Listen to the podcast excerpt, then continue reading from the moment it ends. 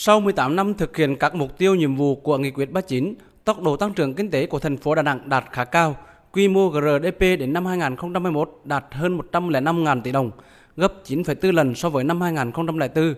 Cơ cấu kinh tế chuyển dịch đúng hướng, du lịch trở thành ngành kinh tế mũi nhọn, có thương hiệu, có khả năng cạnh tranh quốc tế. Đà Nẵng được biết đến là một điểm đến hấp dẫn an toàn thân thiện, môi trường đầu tư thông thoáng, hoạt động đối ngoại được mở rộng. Các chỉ số về tính hấp dẫn, tính cạnh tranh địa phương, chỉ số phát triển con người duy trì được trong nhóm các địa phương dẫn đầu của cả nước. Quy mô kinh tế tiếp tục duy trì ở vị trí thứ ba trong vùng Bắc Trung Bộ và Duyên Hải Trung Bộ, xếp thứ 17 trên 63 tỉnh thành phố trong cả nước. Thu nhập bình quân đầu người đạt gần 88 triệu đồng, dẫn đầu vùng Bắc Trung Bộ và Duyên Hải miền Trung.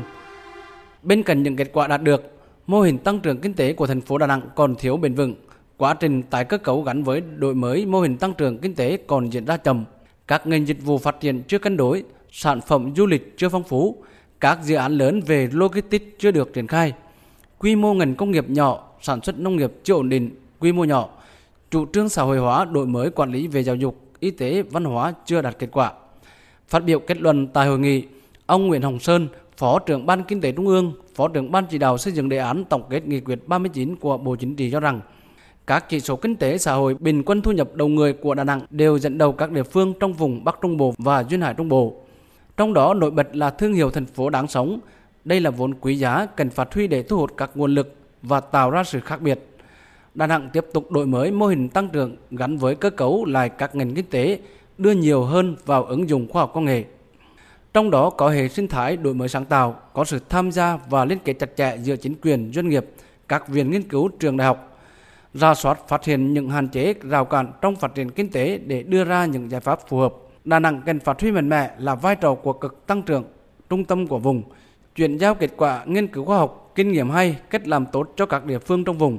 Thành phố cần gắn kết hơn nữa giữa phát triển kinh tế và văn hóa, nâng cao hơn nữa đời sống tinh thần người dân, xây dựng củng cố vững chắc quốc phòng an ninh, chủ quyền trên biển, xây dựng đảng chính quyền, phát huy khối đại đoàn kết toàn dân. Ông Nguyễn Văn Quảng, Bí thư Thành ủy Đà Nẵng nêu rõ, thành phố Đà Nẵng xác định mục tiêu đến năm 2030 trở thành một trong những trung tâm kinh tế xã hội lớn của cả nước và khu vực Đông Nam Á, với vai trò là trung tâm về khởi nghiệp, đổi mới sáng tạo, du lịch, tài chính, logistics, công nghiệp, công nghệ cao. Tầm nhìn đến năm 2045, xây dựng Đà Nẵng trở thành đô thị lớn sinh thái thông minh, bản sắc bền vững là trung tâm du lịch quốc tế, trung tâm công nghiệp, công nghệ cao, trung tâm khởi nghiệp, đổi mới sáng tạo, trung tâm tài chính quốc tế khu vực và là thành phố biển đáng sống đẳng cấp khu vực châu Á. Ông Nguyễn Văn Quảng khẳng định Đà Nẵng sẽ hướng đến là trung tâm của vùng liên kết mạnh mẽ với các địa phương trong phát triển kinh tế, nhất là kinh tế du lịch. Thành phố phối hợp với các địa phương trong bảo vệ môi trường và ứng phó với biến đổi khí hậu. Đặc biệt là phối hợp với tỉnh Quảng Nam trong xây dựng làng đại học Đà Nẵng. Ban Thường vụ Thành ủy Đà Nẵng kiến nghị Bộ Chính trị ban hành một nghị quyết mới về phát triển kinh tế xã hội, an ninh quốc phòng vùng Bắc Trung Bộ và duyên hải Trung Bộ đến năm 2030, tầm nhìn đến năm 2045. Tuy nhiên, việc phân chia vùng cần phù hợp chứ không nên kéo dài từ quân khu 5 sang quân khu 4, quân khu 7 như hiện nay. Việc phân chia vùng không nên quá chú trọng mặt biển mà quên khu vực miền núi phía Tây, nên hình thành nhóm cùng địa phương có tính đặc thù để hỗ trợ cho nhau. Ví dụ như cùng Tam Giác, Đà Nẵng, Quảng Nam, Con Tum thì hoạt động liên kết điều phối sẽ tốt hơn. Đà Nẵng đề nghị chính phủ hoàn thiện thể chế hội đồng điều phối vùng, cần tích hợp mô hình ban điều phối vùng kinh tế trọng điểm miền Trung tự nguyện của 10 tỉnh miền Trung hiện nay đồng thời ban hành quy chế hoạt động của ban điều phối này theo hướng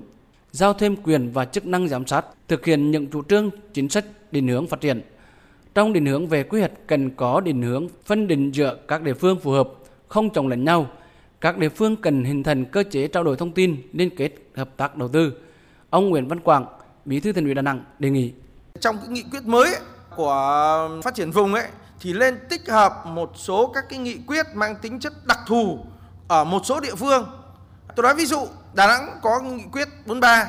của bộ chính trị, thì những cái định hướng của bộ chính trị thì cần phải tích hợp vào cái định hướng trong cái nghị quyết này để đảm bảo cái tính thống nhất giữa cái nghị quyết phát triển vùng với lại nghị quyết phát triển của từng cái địa phương một.